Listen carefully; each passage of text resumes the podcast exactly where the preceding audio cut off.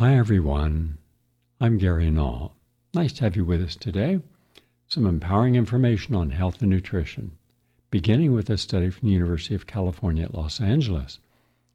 I'm sure you have all had it sometime or other um, curry in your different uh, dishes, Indian cuisine. Well, in that curry, you're going to have what is called turmeric, T U R M E R I C. In turmeric, you have curcumin really powerful, a functional herb. It heals the body. Thousands of studies on it.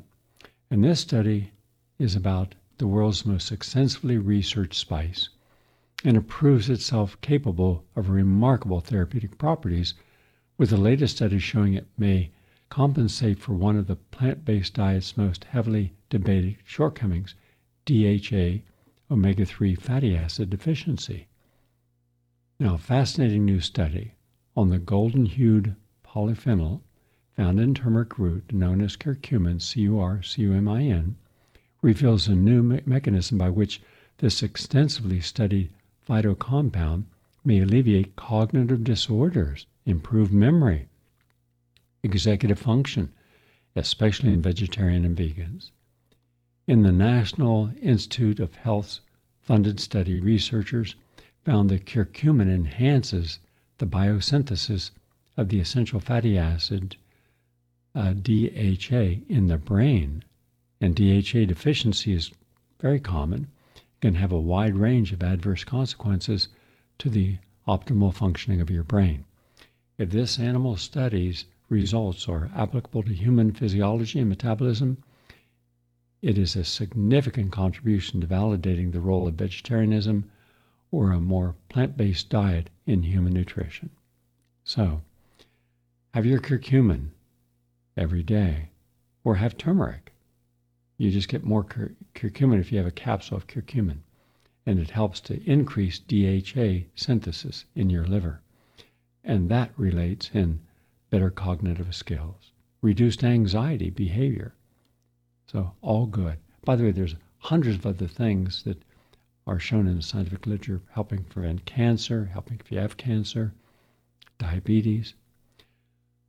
From the Medical College of Georgia comes a study about a vitamin D receptor act- activator and inhibits tumor formation of uterine fibroids.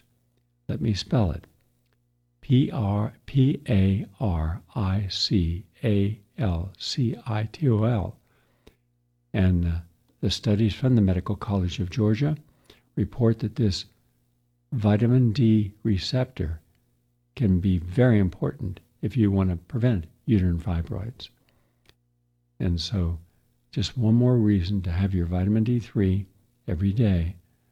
Make sure you get it. I take it twice a day. I suggest you might want to do the same. Maybe 2,000 units in the morning and 2,000 units in the afternoon.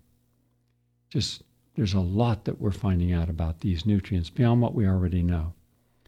From the American Academy of Pediatrics, they're advising now avoiding GMO, which is genetically modified organism foods, due to glyphosate residues.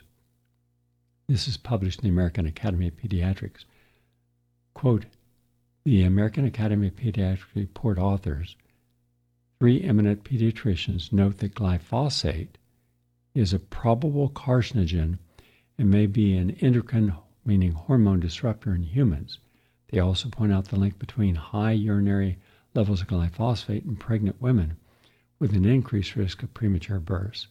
They add that other herbicides used on genetically modified crops, like dicamba and 2,4-D, are possible carcinogens, and according to the National Agency for Research on Cancer. So, how about why not say this?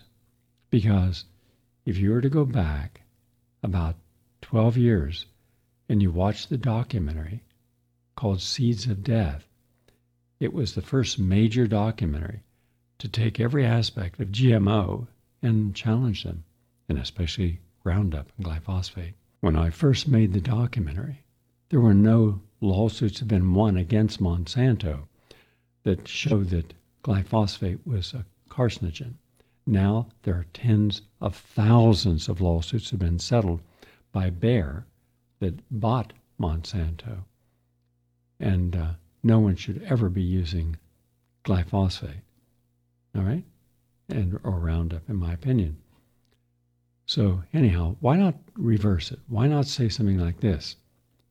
The best foods for every infant, toddler, and baby would be organic. First, breastfeeding, that's your number one way of enhancing a child's baby's immune system in the right way. And then select organic produce that has no sprays on them. All right? So that they won't do. But organic's a lot better than non organic. From the University of Technology in Sydney, Australia, it reveals the gut's crucial role in lung disease. Researchers led by the University of Technology and the Hunter Medical Research Institute suggest that your gut, the bacteria in your gut, play a pivotal role in the development of chronic obstructive pulmonary disease, or COPD, paving the way for new therapeutic treatments. This was published in the peer reviewed journal Gut, and key discoveries from the study include the identification of distinct bacteria associated with COPD and the potential effectiveness of fecal microbiota transfer, or what is called FMT, as a COPD treatment. The study also demonstrated improved outcomes for COPD patients through nutritional interventions tailored to the microorganisms found in your gut. So that's good news. But I would I would approach it differently because there's a person in this audience who had end stage COPD. He also had end stage leukemia, and he was going into hospice care. Instead, he chose to come unannounced uh, to a health retreat I was doing. Now, at these health retreats, I don't diagnose or treat any illnesses. These are purely to help people relax, de stress, detoxify, and they help you get a perspective on what's good about uh, health, healthy choices, the consequences of bad choices and good choices. Anyhow, he came, and we didn't have the heart to send him home. After all, if someone says, you know, I have, I have no place to go, um, I'm prepared for the end of my life, where my two brothers, my father, all died in the same hospice care from COPD and leukemia, and he has both. He said, but I thought I'd throw a Hail Mary pass and see if I could improve something.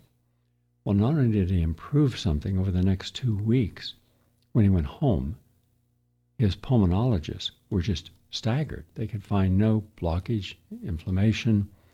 So he went to two different additional pulmonologist groups, and they could find nothing either. As a result, he has no diagnosis of COPD today. Now, I won't go into the whole way that I feel that this impacts him, but a very important part of a healthy diet, a plant based diet, is making sure that you're eating very little or no sugars and alcohol, because that promotes toxic, very bad bacteria. So, if you had to really simplify it, you could say good bacteria, good gut by a uh, microbiome or good bacteria from good food, which means good immune system. So, good bacteria in your gut from good food produces good immune response. Bad bacteria from sugars and yeasty foods and processed foods and potato chips and hot dogs and hamburgers and alcohol, well, bad bacteria and unhealthy immune response. It's that simple. And of course, by taking in probiotics in fermented foods and prebiotics, like having some apple cider. That's a prebiotic. Sauerkraut, kimchi, tofu, tempeh, miso, those are probiotics, and that helps you. From Sao Paulo State University Medical School in Brazil, Bach, that's B A C H flowers, proves superior to placebo for obese adults anxiety. Now, there's a lot of science that is now being looked upon with aromatherapies and essential oil therapies.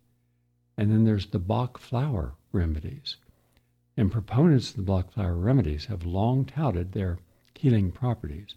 But critics argue these subtle plant based treatments lack the evidence to back their claims, while new clinical trial data gives fresh perspective.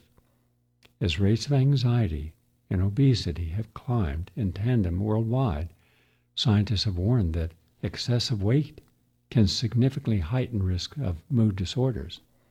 So, in a randomized, placebo controlled trial enrolling 81 overweight or obese Brazilian adults with moderate to severe anxiety, the participants either were given a uh, blend of six Bach flower essences, like white chestnut and cherry plum and chicory and crabapple and pine, or a flower free placebo alcohol solution, indistinguishable in taste and color. One's a placebo, nothing's there, and the other is the flower remedies. All were instructed to self administer four drops of their assigned tincture onto the tongue four times daily for four weeks. Changes in anxiety severity uh, served as the primary outcome. And uh, this was part of the state trait anxiety inventory uh, test. Well, on this multivariant analysis, they revealed that flowers, essence, Bach flower, conferred significant added benefit over placebo for every treatment target. Anxiety, the Pittsburgh Sleep Quality Index uh, Assess Sleep Test, the binge eating scale evaluated binge eating test, and electrocardiogram recorded heart rate at rest were all superior if they used the Bach flower remedies. So, science is showing what a lot of people had believed that it made a difference. And finally, from the University of Pittsburgh, a study discovers molecular mechanism that could explain why eating too much protein is bad for your arteries. The mm-hmm. University of Pittsburgh School of Medicine researchers discovered a molecular mechanism by which excessive dietary protein could increase atherosclerosis risk. The findings are published in the highly respected Nature Metabolism. The study, which combined small human trials with experiments in mice and cells in a petri dish, showed that consuming over 22% of dietary calories from protein can lead to increased activation of immune cells that play a role in atherosclerotic plaque formation. Not good, because that's going to drive the disease risk. Furthermore, the scientists showed that one amino acid, leucine, L E U C I N E, seems to have a disproportionate role in driving the pathological pathways linked to atherosclerosis. So, we just eat far too much protein in the United States. And even vegans eat too much because they've been led to believe, oh, you can't get your protein from vegetables. Yes, you can. In fact, as the senior research fellow scientist and the head of the anti aging department at the Institute of Biology, it was my study that showed that all vegetables, fruits, nuts, seeds, legumes, grains, tubers contain all eight essential amino acids. And also, I wrote the book Protein for Vegetarians, which showed that even vegetarians are frequently getting twice the amount of protein they need. Now, why is that a big deal? Because your body cannot store protein. So, when you have enough, the body then has to break it down, get rid of it. And it does this through a process called deaminization. In the process of breaking down your amino acids to get them out of the body, the protein, you create extra urea and ammonium. Both are toxic to the kidney and liver. Both also can cause some brain fog. And if you've been on a high protein diet, as millions of Americans have, do you ever notice how you feel sluggish? Too much protein. Now, this is just showing that you're also creating heart disease. So that's a big deal. Nearly a quarter of the population receives over 22% of all their daily calories from protein alone. Not good. So, you know, you need nine tenths of a gram per kilogram of protein uh, per body weight a day. That's somewhere between 40 to 60 grams, depending upon your size, uh, your activities, your age. But some people are having 200 to 300 grams of protein in a single meal in one day. By the end of a day, you've had a week's worth of protein in one day. That's prematurely aging your body. causing disease in the kidney and the liver, and brain fog. That's the latest on health and healing. And keep in mind, I do the Gary Null newsletter with John LaBelle.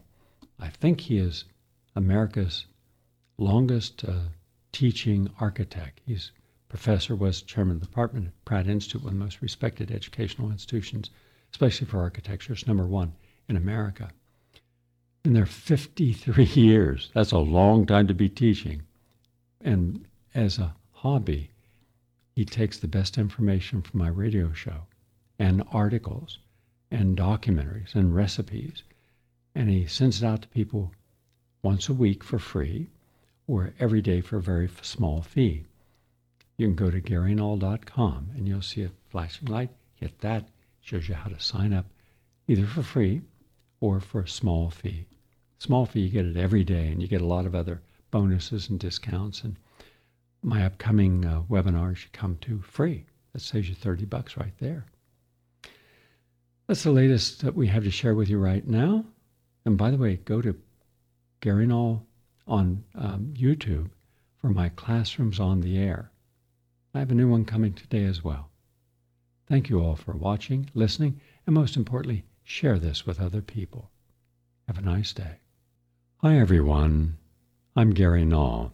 I'd like to welcome you to a special program today, special in that we have one theme for the entire hour, and that is we do not have a democracy, though we claim we do. We do everything in the name of democracy. Do we even understand what a democracy is? Where majority rules. 50.1% of a group suddenly controls the 49.9%. No, we have a constitutional republic and have from the beginning. Why don't we recognize that? Why don't we recognize the rights of all people, including the minority people? But we don't. How's that manifest? It manifests in different ways that we will explore today. For example, for over 22 years, not in the House nor in the Senate did we have a situation where we could have hearings into the legitimacy of Wikipedia as an actual encyclopedia that was objective and fair. It is neither, but no hearings. How about a hearing on whether or not a group of individuals at the CDC knowingly hid information that showed a very big increase in autism spectrum disorder in African American young children, males 36 months and younger, up to 325% increase, meaning hundreds of thousands of young males didn't have to end up with autism or neurological disorders, but they hid the information. Surely a congressional hearing was in order, and that would have found the culprits, those who were committing this fraud, a crime, and served them justice. Never happened. It's not going to happen. Why? Because the majority is controlled by corporate interest, foundations, think tanks, and lobbyists who put money in the pockets of those people supposedly representing our government. And so now, and only in the last year, have we been able to have hearings to hold those in power accountable. Now, in a constitutional republic, the Constitution is on the side of the people. It was meant to protect the people from the government excesses. What do we have now? Nothing but control of every part of our lives. And I'll get into this in great detail and examples. The curriculum in schools, the, uh, the taxes we pay, how the money is spent, who's accountable for anything, what happens when a public health policy like COVID goes terribly wrong and people are injured and die. If you have the ability to challenge these excesses, then there is some fairness. We have no ability to do that. Everything is stacked against the average person. So we're going to go into this, and we're beginning with a clip, a longer clip. And uh, this is an interesting clip. And I'll get more into the person doing the clip, and I commend him for this. Uh, it's a good piece, it's well done, and it's accurate. And then if you'd like to call in and share your points of view at any time, after the clip, please do so.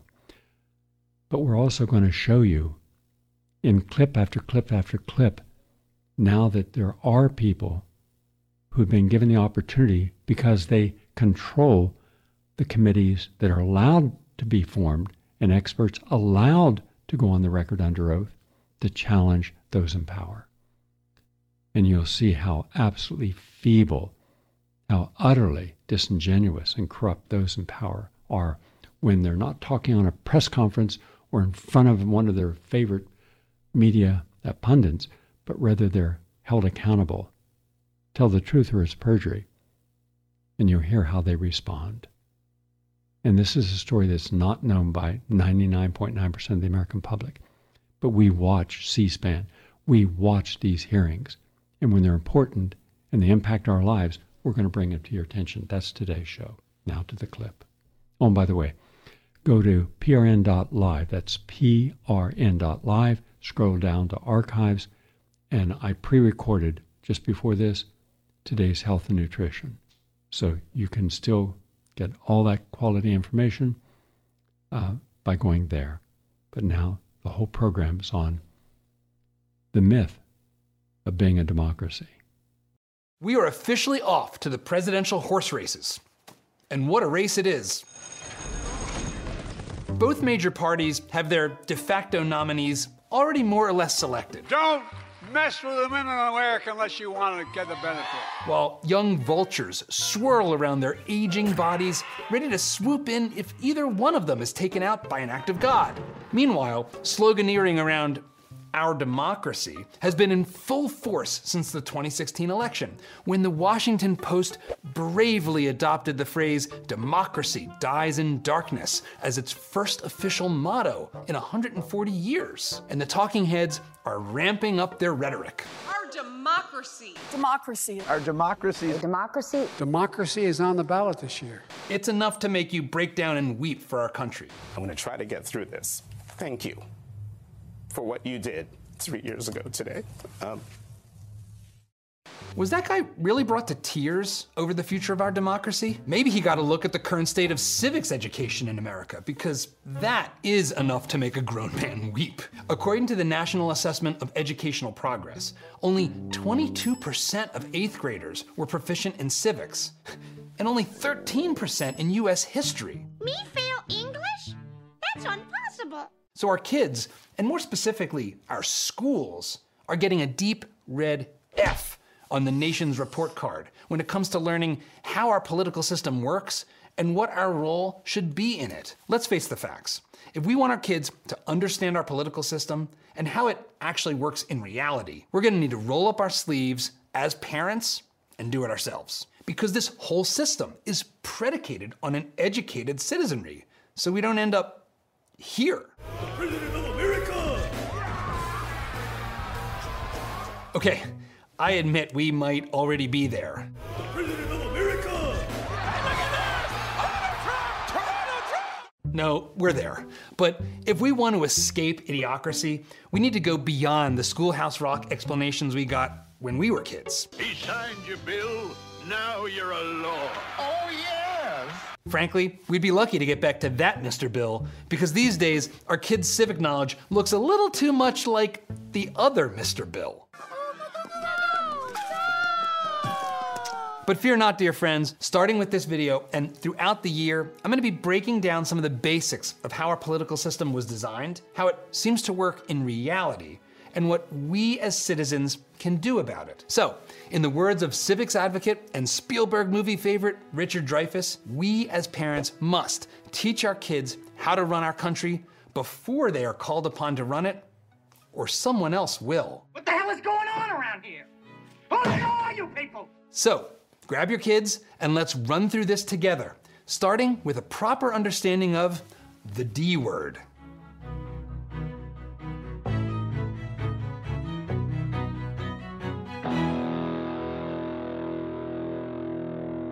Okay, say it with me now, people. Democracy, democracy, democracy, democracy. Democracy, democracy, democracy, democracy, democracy, democracy, democracy, Democracy, democracy, democracy, democracy, democracy. Yes! Everyone loves democracy. Democracy is sacrosanct. Democracy is the end of history, the best system of government, or at least, as Winston Churchill put it, the worst form of government, except for all the others that have been tried. There's just one problem the United States is not a democracy. What? We're a constitutional republic. I can't even tell you how many times my grandfather, Gino Popola, a medical doctor and American history buff, said this to me over the years. Where in the Constitution does it say about that? It doesn't say that. It doesn't say anything at all. When I followed up with, What does that mean, Grandpop? he would respond, It means we're a nation of laws, not mob rule. Rule of law versus mob rule. Is that a fair take? Well, our founding fathers would think so. They wrote at length about the historical and philosophical problems with direct democracy and designed the Constitution to constrain it. But before we get into that, let's dive deeper into what democracy is and where it breaks. I love democracy. I love the Republic. Democracy is, technically speaking, majority rule. In a simple, direct democracy, every citizen would vote directly for this or that new law or policy. Want a park in your neighborhood? Everyone votes on it. The simple majority wins. And majorities can become a mob real quick. The phrase, the madness of crowds, is a common saying and a popular book title for a reason. The word democracy comes from the Greek word demos, meaning the people, and kratia, meaning power or rule. Democratia. Take a trip through France in the 1500s and you end up with democracy, power to, of, by, and for the people. What could possibly be wrong with that? Don't we want the people to have the power instead of all those corrupt elites, aristocrats, monarchs, and warlords? Well, certainly. Remember the great historian, writer, and English parliamentarian Lord Acton, who said, Power tends to corrupt, and absolute power corrupts absolutely. Great men are almost always bad men, even when they exercise influence and not authority. There is no worse heresy than that the office sanctifies the holder of it. So if absolute power corrupts, distribution of power to the people seems like a solution, right? Well, not so fast. A few more questions are in order, like the power to do what exactly? And to whom? And which people are deciding? Well, the rules of a direct democracy are pretty simple. Without any constraints, democracy is the power to do anything to anyone, so long as a simple majority wants it done. Popularity rules. So, if you can get 50.00001% of the people to agree and vote on your proposition, you can tax people you don't like to pay for things you want, or force everyone to buy a product like health insurance, or get vaccinated, or burn so called witches at the stake, abuse or enslave minorities, draft other people's children and send them off to war, or simply kill unpopular people. All of these things have happened in America and around the world with majority support at one point or another. If all that sounds like the acts of a mob, well, you'd be right. It can be. Maybe it always is. Democracy is never really power to all the people. It's technically power to most of the people.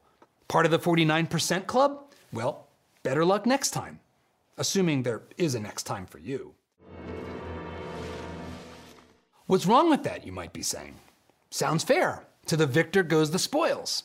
As famed American journalist and critic H.L. Mencken put it, democracy is the theory that the common people know what they want and deserve to get it good and hard. Put another way, democracy can look like two wolves and a sheep voting on what or who to have for dinner tonight. And we all understand this at a small scale. Remember, get him alive if you can, but get him! If I can convince a majority of neighbors to ransack your house, it's still robbery.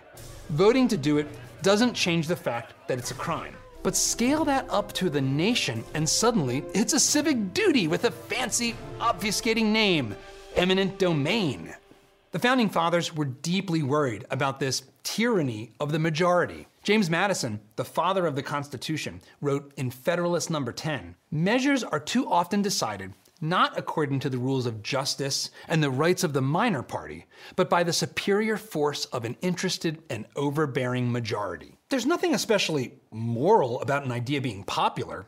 Evil ideas have been popular throughout human history, including racism, eugenics, slavery, religious jihad, and on and on and on. Tyranny of the majority wasn't the founders' only concern. They also worried that direct democracy would lead to the creation of selfish parties and factions who would put their own group interests above the common good, that public opinion was often impulsive and driven by momentary passions. Again, that madness of crowds runs deep. They worried that our large country would make a direct democracy just impractical. And though it's not polite to admit this, they worried that the people would not be well educated enough on particular issues to make informed voting decisions. Again, see our kids' civic scores for proof of this concern. If all of those concerns sound familiar and reasonable, well, they should, and they are. Every single one of them has happened, even with the various protections in our Constitution. Let's be honest here.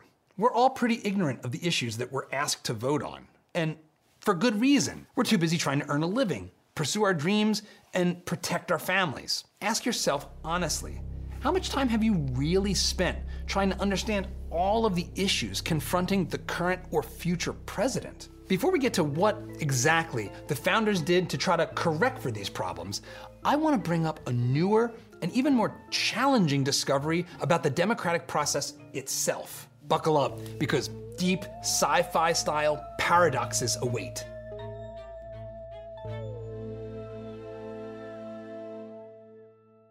We've all gotten tied in knots over the legitimacy of our recent elections. This isn't anything new in American history, and it certainly isn't limited to one side or the other of the political spectrum. If you count the illegal votes, they can try to steal the election from us. President Trump won this election, so everyone who's listening, do not be quiet. Votes remain to be counted.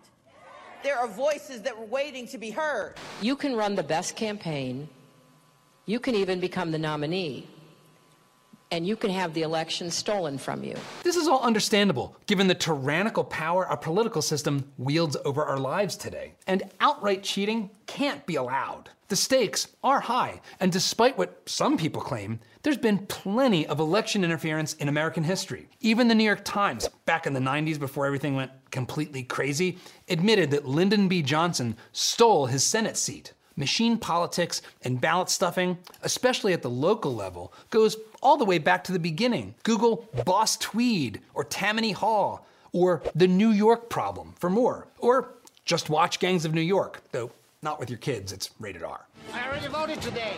Cast for Monk and Tammany, by God. Twice. Twice? Only twice? You call that doing your civic duty? But while people have been obsessing over outright fraud or technical issues like mail in ballots versus in person paper versus electronic voting machines, almost everyone has been ignoring something far deeper and far crazier about the democratic electoral process. It's a set of secret formulas discovered by economists who devoted their careers to studying how people make decisions in groups. These are the public choice theorists, and what they've discovered is as shocking as it is counterintuitive. The implications of what I'm going to try my best to explain here are truly profound. Welcome to Kenneth Arrow's impossibility theorem, also known as Arrow's paradox. Arrow starts with a simple goal that our voting system should meet a few key criteria in order to be truly fair and representative of majority opinion. The first criteria unanimous consent. If everyone prefers option A over option D, then option A should beat option D every time. Seems fair, right? The second criteria irrelevant choices don't change the outcome. If everyone's top pick is option A and their last choice is option D, then the order of the irrelevant options B and C in the middle should have no impact on the outcome.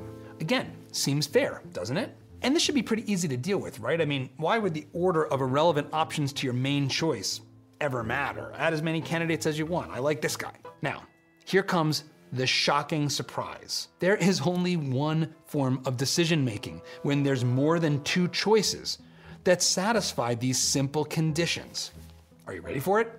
It's dictatorship. Seriously, a single decider. No democratic electoral process can satisfy these two simple benchmarks for fairness. Only one person making the choice can do it. Does this mean that Churchill was wrong about democracy and Plato was right that a philosopher king or benevolent overlord is the ideal form of government? No way. All of history points to the fact that Lord Acton's warning is justified. Absolute power corrupts absolutely. Waiting for a platonic ideal dictator will leave you waiting forever. And this completes the paradox when we add the final criteria no dictators allowed. It is mathematically impossible for any system to deliver on all three. No democratic system can deliver more than one, and we don't want a dictator. If you want to go deeper into exactly how these conclusions work, we'll put some links to a few great videos that walk you through proofs of Arrow's paradox down below. So, where does this leave us exactly? And what are the implications of this paradox? Arrow's paradox has a very important lesson. The rules of the voting system determine the outcome of the system. There are certain rules. And those rules vary state by state. So, for any given set of choices, without any change in the voters' opinions, if you change the rules of the voting system, you can change the outcome.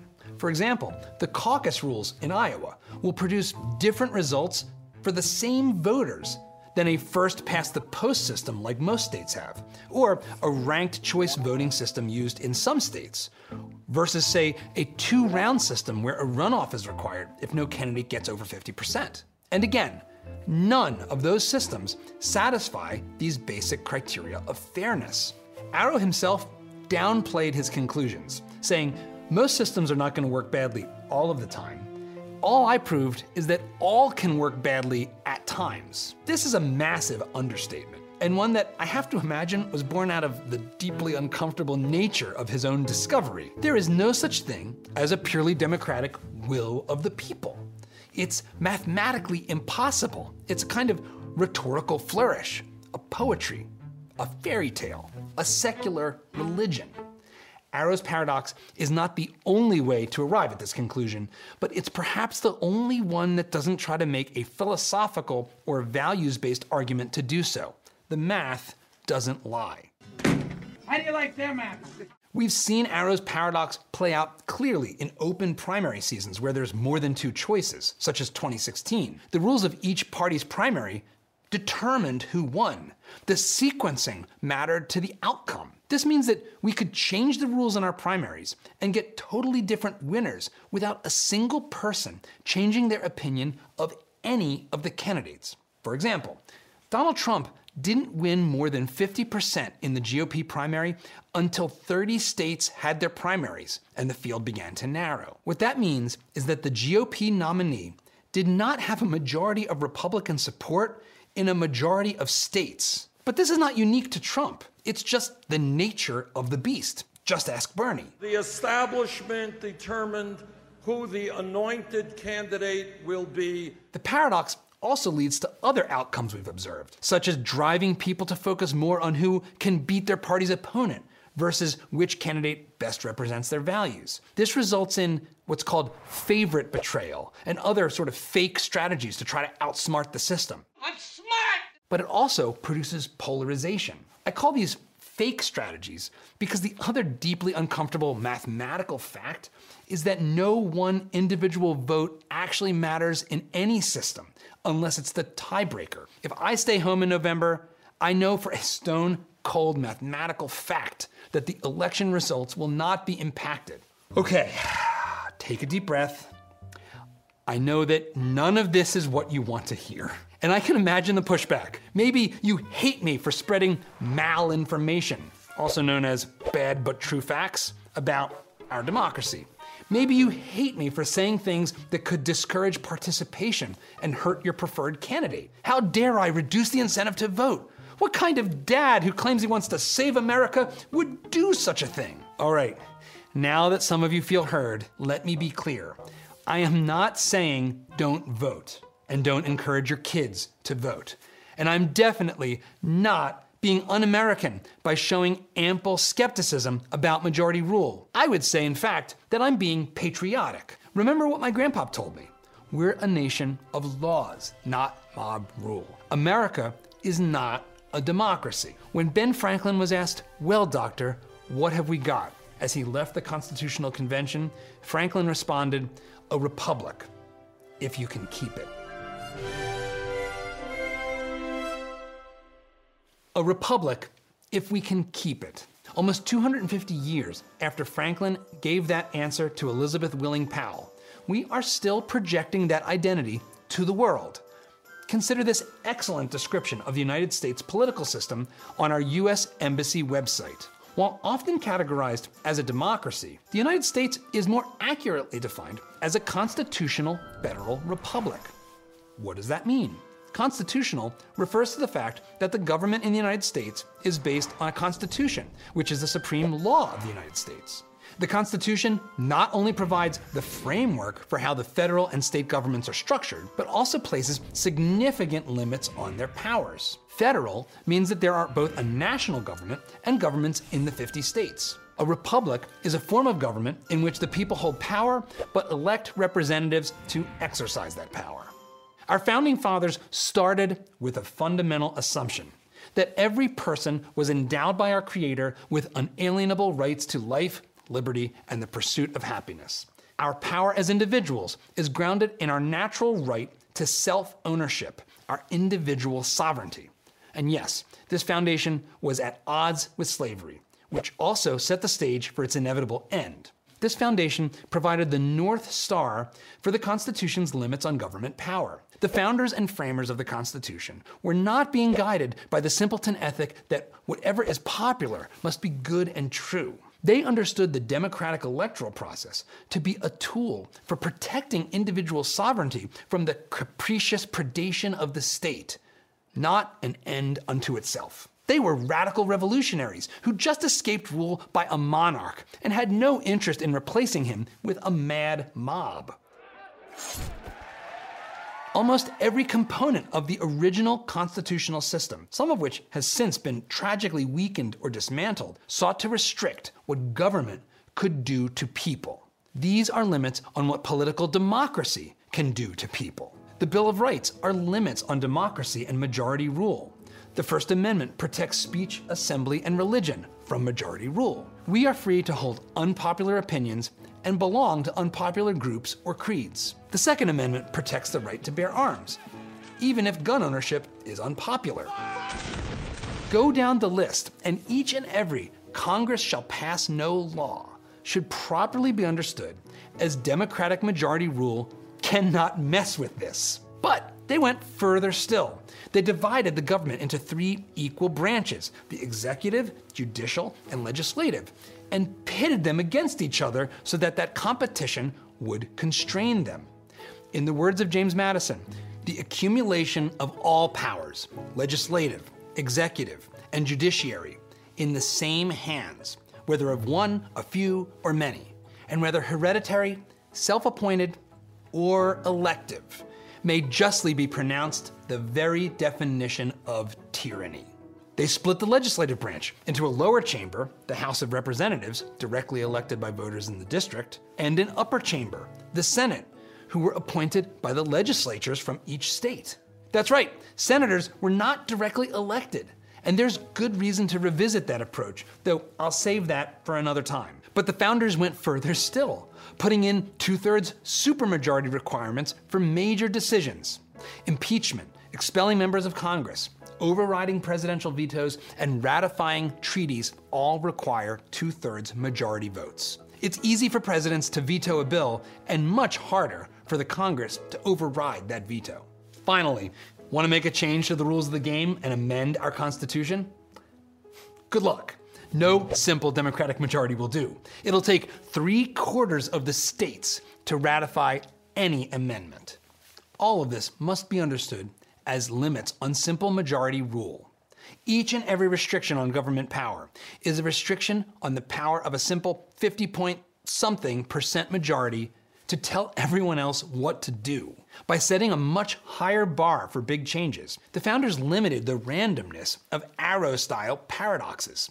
75% of the states might not be the will of all the people, but it's a much better guarantor that the madness of crowds isn't dominating the decision. Now, there is a counterargument to everything I've laid out here, except the mathematical fact of Arrow's paradox, that is. This counterargument is the central moral claim of the populist progressive movement that kicked off in the 1890s and continues to this very day. They claim that only democratic political power, exercised through government action, can counteract the predation of large private power. They claim that these constraints on democracy's worst angels are archaic relics at best, and now little more than tools of the oligarchy to prevent needed radical social reform. Some go even further.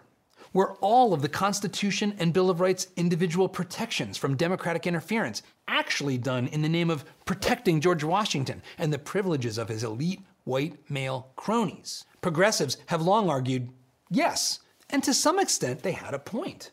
The Constitution had compromises which allowed slavery to persist, denied slaves full rights, and left determining the right to vote up to the states, which resulted in only a few states where women could vote. Now, this late 1800s progressive movement cannot take any credit for ending slavery, but they can absolutely pat themselves on the back for delivering universal women's suffrage with the passage of the 19th Amendment. In the name of democracy, they passed the 17th Amendment, resulting in the direct popular election of senators. So, yes, as we've all heard, the American progressive left has long claimed to be the champion of democracy. They are the populist counter revolution to our democracy skeptical founders. There's just one problem.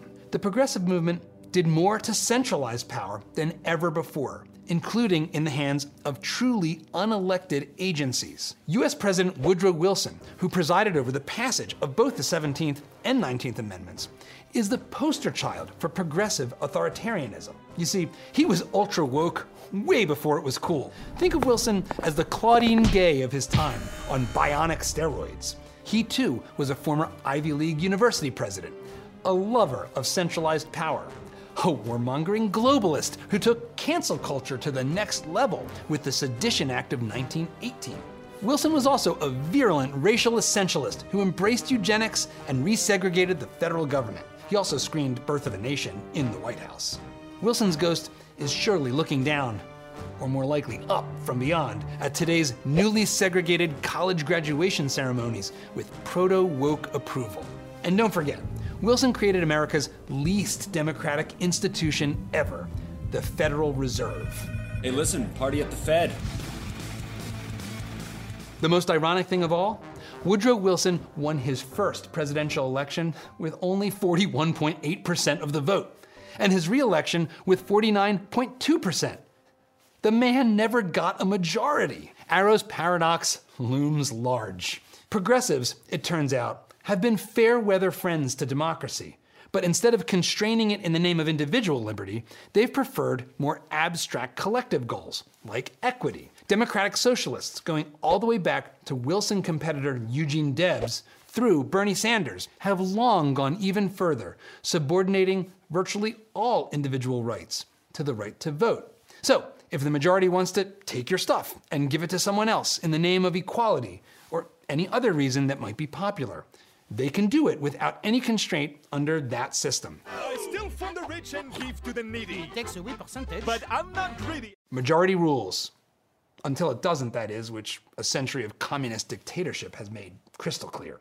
Remember, power corrupts, and absolute power, popular or not, corrupts absolutely. As it turns out, the best defenders of democracy are the ones most skeptical of its moral authority.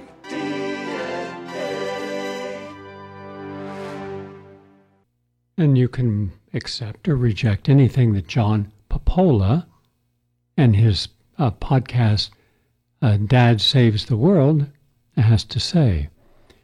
And as someone who created the Progressive Radio Network with some of the most progressive minds, I want to suggest that before you look at people calling themselves progressive within our body politic today, you look at true progressives and you'll see that they're seeking the truth for everyone, not just to embolden or empower one side over the other, but how do we get to this place? How do we get, and I'm going to give you multiple examples of this, of how smart people do stupid things and good people do bad things and then have no conscience about what they've done. They can disconnect. Do you love your daughter? Of course I do. And your son? Absolutely. We want to put your son in this war over here where he has a high chance of being killed or injured. But when he comes back and he doesn't have a body this whole, he's missing a leg or an arm, we, the government that put your son in that position, will not pay for his treatment and rehabilitation. In fact, there'll be no general program to decommission the mind from the trauma that this person experienced and may adversely affect their lives. But hold on, how can you get, we're the majority. We're the Pentagon, we're the military industrial complex, we're the Veterans Administration, we're the State Department, the, no matter which door you knock on, we are behind that door. Why should an unelected group of individuals get to determine what each individual should believe and do and take away the sanctity of their freedom of choice? We're the World Economic Forum, we're the Trilateral Commission, we're the, we're the Club of Rome, we're the Bilderbergs, we're the Davos clique, we're the 350 private jets that just went to see the Super Bowl and can condemn on their cell phones on their way back to the mega mansions Let's get that legislation to ban gas powered cars. I see. Well, who caused all this? What is the progenitor? It is Edward Bernays. Edward Bernays was Sigmund Freud's nephew, and he wrote a book in 1928. It was called Propaganda. Here's what he had to say Quote, the conscious, intelligent manipulation of the organized habits and opinions of the masses is an important element in democratic society. Those who manipulate this unseen mechanism of society constitute an invisible government, which is the true ruling power over our country. We are governed, our minds are molded, our tastes formed, our ideas suggested, largely by men we have never heard of. This is a logical result of the way in which our democratic society is organized. Vast numbers of human beings must cooperate in this manner if they are to live together as a smoothly functioning society. And therefore, ask all the parents of obese children whose children will die before them.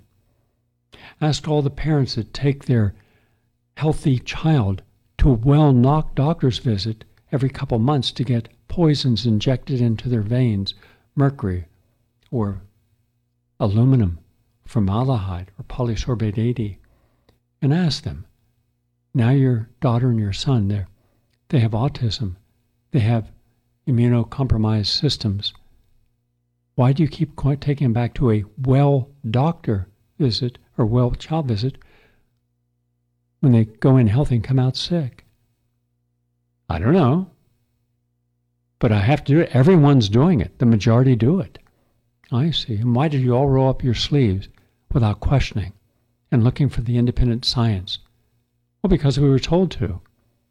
And that's why we eat pizzas and hot dogs and hamburgers. That's why we watch the Kardashians. That's why they have hundreds of millions of followers.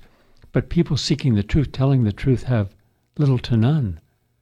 Compare Chris Hedges, compare Julian Assange, compare Chelsea Manning and Drake and the other people who have been whistleblowers, who've sacrificed their lives, their freedom, their reputations to empower you, and you've turned your back on that as a majority. Why is it always and only the empowered minority that challenge what is wrong in our society? But he is just one of the problems. Now, I want to give you a few very specific examples of this.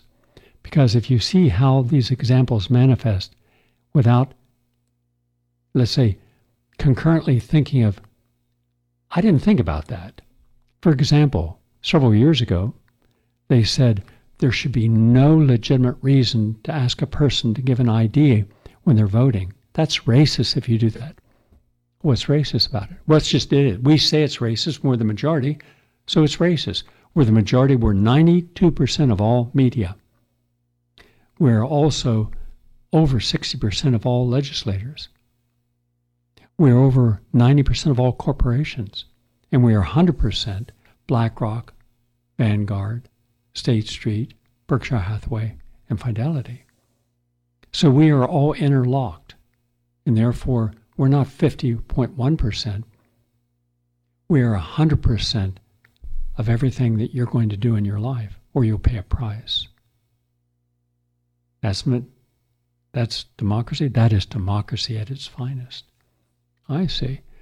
So let me challenge it in return. Let's just say that you say, and we agree, that if anyone has to show an ID, it's racist. Now, it could have nothing to do with the fact that a lot of the people are voting two, three, four, five times because, you know, you don't actually have to show an ID. And we have voting machines instead of ballots, and we shouldn't have absentee voting. You should show up. And that way, at least you have a pretty good chance of having an honest outcome, whatever it may be. But now we find out that the last election that got Trump into power, a group, a cabal of Hillary Clinton, Condoleezza Rice, and Barack Obama, and the people, Brennan, the head of the CIA, all worked to try to destroy his chance to get elected. This is before he was elected. Have you seen a single article on 60 Minutes, 2020, Dateline, Nightline, anywhere showing that this was interference in election. Not at all. And you're the ones who say that you must not have an ID. So does a does a person who may be a decent human being or maybe a terrorist, maybe smuggling drugs or maybe smuggling young girls, of which there are tens of thousands smuggled in thus far. When they get on an airplane, do they have to show an ID? Absolutely not. And what does Mayor Adams want to do? Give them each $10,000 in cash on a debit card. I see. And how's he going to pay for that? He's going to fire 6,000 police. So he has money for 6,000 illegal immigrants. But how do we know the quality of what each of these people may or may not bring to society? Those people that just attack the cops and beat them, kick them, and were arrested and let out of jail Hmm. You want to give them 10,000 to everyone. Okay, let's just say you're right for argument's sake. That that no one should have to give a, valid ID. And you'll say, "Great, we like that." All right. And that goes along with if you don't like math, we won't teach math. If you don't like to prepare for college, you don't. You can get right in. Uh, no, no, no meritocracy at all then could you explain this to me? And hold true to this. Hold true if you're one of those people that believe that having an ID shown to vote is racist. Show you're not a hypocrite. Your driver's license. You can't drive a car or a truck or a boat or a plane without a valid ID. You can't board an airplane unless you're, of course, an illegal immigrant, then you can. You can't purchase a car. You can't get a car registration. You can't rent a car. You can't buy any form of insurance. You can't buy train tickets on an Amtrak. You cannot obtain a passport and travel. You cannot even pick up your FedEx, your UPS, or post office without a valid ID. You can't go into any store like Home Depot and rent tools, or you can't buy furniture or equipment without an ID. You can't go into any hospital or doctor's office or health clinic without a valid ID.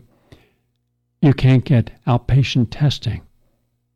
You can't donate blood. You can't get a prescription from a pharmacy. You can't buy certain over the counter cold medication. You cannot apply for a job. You cannot apply for school or college. You cannot apply for a professional license as a plumber, electrician, engineer, architect. You cannot get married. You cannot check a book out of a library. You cannot join the military. You cannot adopt a child. You cannot have any transaction in a bank. You cannot have a wire transfer.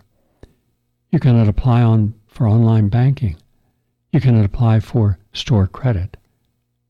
You cannot contact a utility company and say, I want electric or water, uh, cable, gas.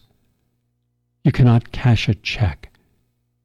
You cannot get a credit card. You cannot open a retirement 401k account. You cannot apply for a mortgage. You cannot buy a house. You cannot apply for apartment rental. You cannot rent a hotel room. You cannot buy a cell phone. You cannot go into a court. You cannot enter a federal building. You cannot get a business license. You cannot get a state ID. You can't even cash in a lottery ticket win. You cannot obtain Medicare or Medicaid. You cannot apply for food stamps. You cannot apply for welfare. You cannot apply for unemployment. You cannot apply for Social Security. You cannot apply for Section 8 housing. You cannot apply for H 1B visas and green cards. Holding a rally or protest, you need an ID.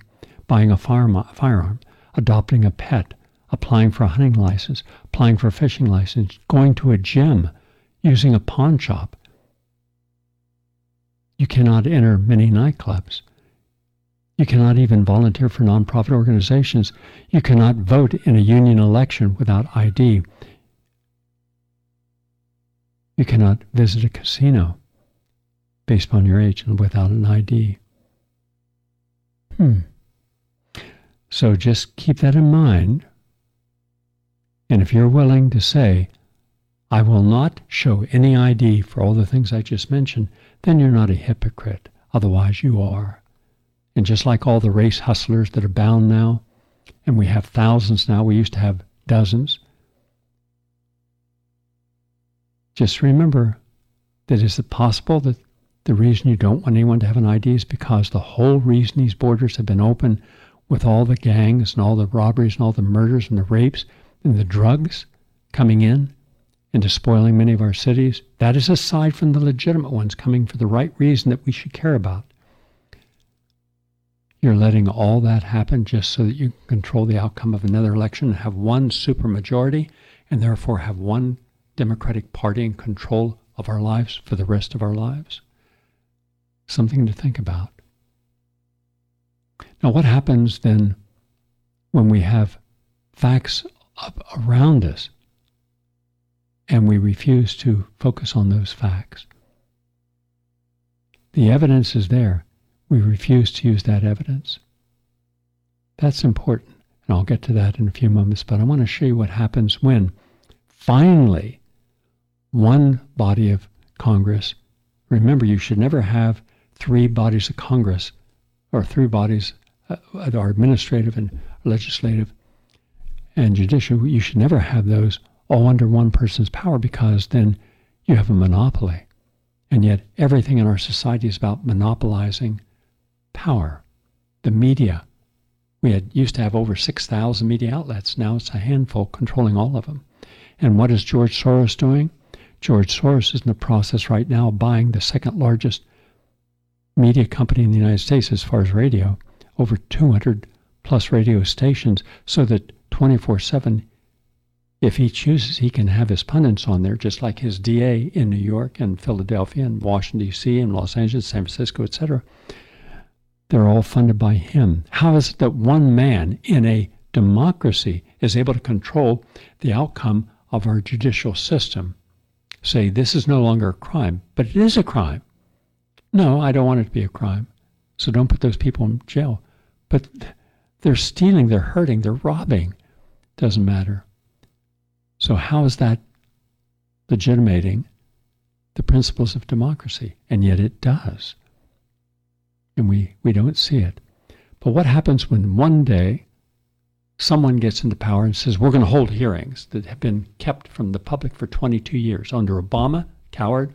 Bush, coward. Biden, they wouldn't allow these. Now you have some. Let's go to a few examples of people who believe in power above all else and who can do anything they want and get away with it, protect who they want, punish who they want, and get away with it because the media is on their side. Remember, they have a supermajority. And yet, listen to them when they're challenged on facts. Let's go to the clip, please. My time is almost up. I, I want to ask you another question. In the Senate hearing, in response to Senate, uh, Senator Wyden's question of whether the FBI is currently purchasing Americans' location uh, data, you indicated that it was limited to data derived from internet advertising. Uh, it's since been um, reported that the FBI has admitted it bought uh, U.S. location data. Is the FBI purchasing location data from commercial sor- sources without a warrant? Uh, this is an area that requires a little more precision and context for me to be able to answer that fully. So let me have my staff follow back up with you so that I make sure that I don't leave something important out. I, will just close with uh, the FBI had 3.4 million backdoor searches of the FISA uh, database without a warrant in 2021. Can you say whether the FBI is continuing to search the FISA database without a warrant for American uh, Americans? Well, if you're asking about our use of 702 queries, um, those are uh, there is no warrant requirement under the Fourth Amendment for those queries. Uh, fairly well settled. The 3.4 uh, million figure that you're talking about, I guess I would say a couple things. One, that's not 3.4 million people. That's 3.4 million search terms or query terms. Second, second, that's not a. Those are not uh, queries in violation of rules. Those are just queries my, under my the time has expired, but the committee will look into the warrant requirement later. in Sure the will. process. You sure will. The gentleman from Florida is recognized. The American people need to understand what just happened. My, col- my Democrat colleague just asked the director of the FBI whether or not they are buying information about our fellow Americans. And the answer is, well, we'll just have to get back to you on that. It sounds really complicated. But I have other questions. I'm sitting here with my father. I will make certain that between the man sitting next to me and every person he knows and my ability to forever hold a grudge, that you will regret not following my direction. I am sitting here waiting for the call with my father. Sounds like a shakedown, doesn't it, Director? I'm not going to get into commenting on that. You, you, you seem deeply uncurious about it, don't you? Almost suspiciously uncurious. Are you protecting the Bidens? Absolutely not. The FBI Well, does not and has question. no hold on. interest in You won't answer the question about whether or not that's a shakedown, and everybody knows why you won't answer it. Because to ev- to the millions of people who will see this, they know it is, and your inability to acknowledge that is deeply revealing about you. But let's go from the uncurious to the downright nosy. How many illegal FISA queries have occurred under your leadership of the FBI? Well, there are reports that have come out with different numbers about uh, compliance incidents. More than a million illegal ones? Because that's what the Inspector General said. The Inspector General said that in the 3.4 million of these queries, more than a million were in error. Do you have any basis to disagree with that, that assessment by the Inspector General? I'm not. I'm not sure. Actually, that's a, a correct characterization of the Inspector General's uh, oh well, findings on well, that. the internet will remind you of I- that in moments. But but let, let's now go to uh, what the, the court said. The court said it was over 200,000 that have occurred on your watch. Would, would, do you have any basis to disagree with that assessment? Again, I don't have the numbers as I sit here right now. What I can Seems like you, a number you should know. How many times the FBI is breaking the law under your watch, especially if it's like over a million to not know that number. And I'm worried about your veracity on the subject as well. Play, this, play the video.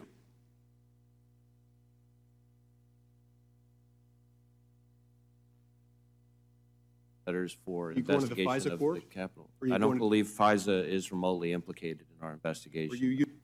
So, so there, Senator Lee's asking you whether or not FISA was in any way involved in your January 6th investigation, and you say no.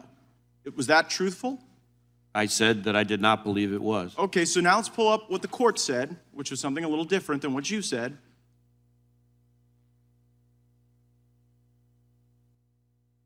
So, so here. Okay.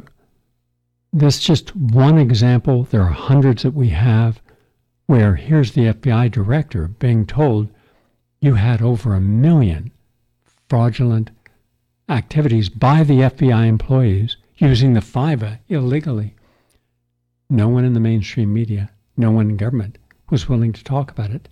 Here they were questioned and you saw their answers evasive. We'll have to get back to you. How about this? I'd like anyone in the audience to challenge this. Here's what has actually occurred in the way of diseases or disorders in an increase from 1990. ADHD, 819% increase. Alzheimer's disease, 299%. Autism, 2,094% increase.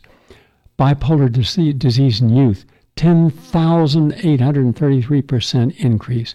Celiac disease, 1,101 uh, improve, uh, increase. Chronic fatigue syndrome, 11,027% increase. Depression, 280%. Diabetes, 307%. Fibromyalgia, 7,272%. Hyperthyroidism, 702%. Lupus, 787%. Osteoporosis, 449%. And sleep apnea, 430%. This should have gone down, not up. Every single health indices is going up, showing how sick we are. Well, if we've got four plus trillion dollars being spent on medicine, more doctors, more hospitals, more nurses, more diagnostics than anyone else in the world, how is it that we're doing the worst? And that's what happens when one group, finance, Wall Street, hedge funds, equity partners, buy up the entire medical industrial complex and control the outcome. There's no prevention. There's no individual saying we're doing it all wrong. Instead, we're doing it exactly how we as a group can control the outcome. Now, when you look around America, and I'm finishing up a second documentary, a sequel to Poverty Inc., uh, we're saying goodbye to WBAI. We'll continue the top of the hour on PRN.live. Uh, it's called Brother, Can You Spare a Dime? We're seeing poverty that is not recognized, is not helped at all. The figures are for right now, right as we speak. How many people in the United States, American home homeowners now are homeless? All right? There's a 12% increase this year over last year. And these are only people that are identifying by showing up at shelters. It was 24 million people in 2008. 12% of the nation lives below the poverty line. That's 12%. Meaning they don't have enough food to eat on a daily basis. 41 of 50 states has increased in homelessness. Every ethnic group experienced an increase in homeless individuals. Asian community, the highest at 64%. Uh, Hispanic and Latino, highest in raw numbers. 37% are unsheltered, meaning they're living on the streets or someplace else. There's over 111,600 children under 18 who are homeless, 34,000 young adults, 18 to 24, um, and mind you, they have no home. 127,000, that's 22%, are chronically homeless with disabilities who have experienced long term homelessness, like veterans. And what are we doing to these veterans? Nothing. Private organizations can help. The worst is Washington, D.C., with 66%, 10,000, followed in order by New York, Vermont, California, Oregon, Hawaii, Alaska. Interesting, those are all Democratic states. The highest increases during the last year is New Hampshire, New Mexico, and New York. Half of homeless reside in the nation's 50 largest cities, leading cities of homelessness New York, Los Angeles, Seattle, San Diego, and Denver. The worker now must earn more than double the federal minimum wage to afford a two bedroom rental in every state. And they can't. So they're just scrapping by. So, how do you think it feels to be a person that tonight will have no place to sleep, no food to eat unless someone's kind enough to give that to them? No doctor will take care of them, no hospital will take care of them if they don't have insurance or can't show that someone's going to pay for it and yet we're giving free credit cards, $10,000 each. We're laying off the police as crime is increasing to pay for the, those individuals. And it's just beginning. This is just the beginning of an overwhelming amount of people coming that we're not prepared in any way. That doesn't help the legitimate ones coming. It's a disservice to them because they're going to get here and find out after their stay in a hotel and the $6,000 bus ride to go from Texas to here, and a hotel that allows them to stay for 30 or 60 days, or a tent that's incompatible with the weather and privacy, and this spread of disease. None of these people are being tested for any communicable disease they may be bringing in. None of them are being challenged if whether or not they're engaged in drugs. The cartels are making billions of dollars, all to buy the vote. What do you think this looks like to the average American, even the average person who has been silent in the majority? So ask yourself how much longer are you going to participate in their games? Get off their game board, get off their grid, stop buying their their whether it's a car or clothing, stop putting money in their banks, stop voting for them in election. Look for the populist independence. Look for ways you can become more aware of the truth of the system you're living under. If not, then one day you're going to wake up and look out the window. And it's not your neighbor they're going to because he is a communist or a socialist or a capitalist. It's just that that person watched the wrong video. They didn't want to get a vaccine.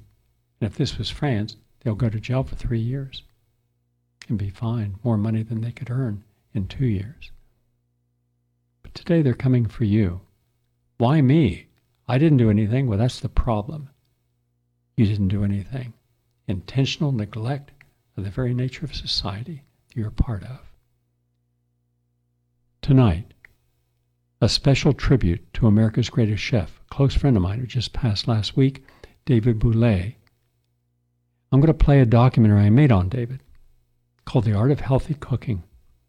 And you'll see a remarkably creative genius with his culinary skills and his philosophy of life. You won't want to miss that tonight, 7 o'clock. Have a nice day, everyone.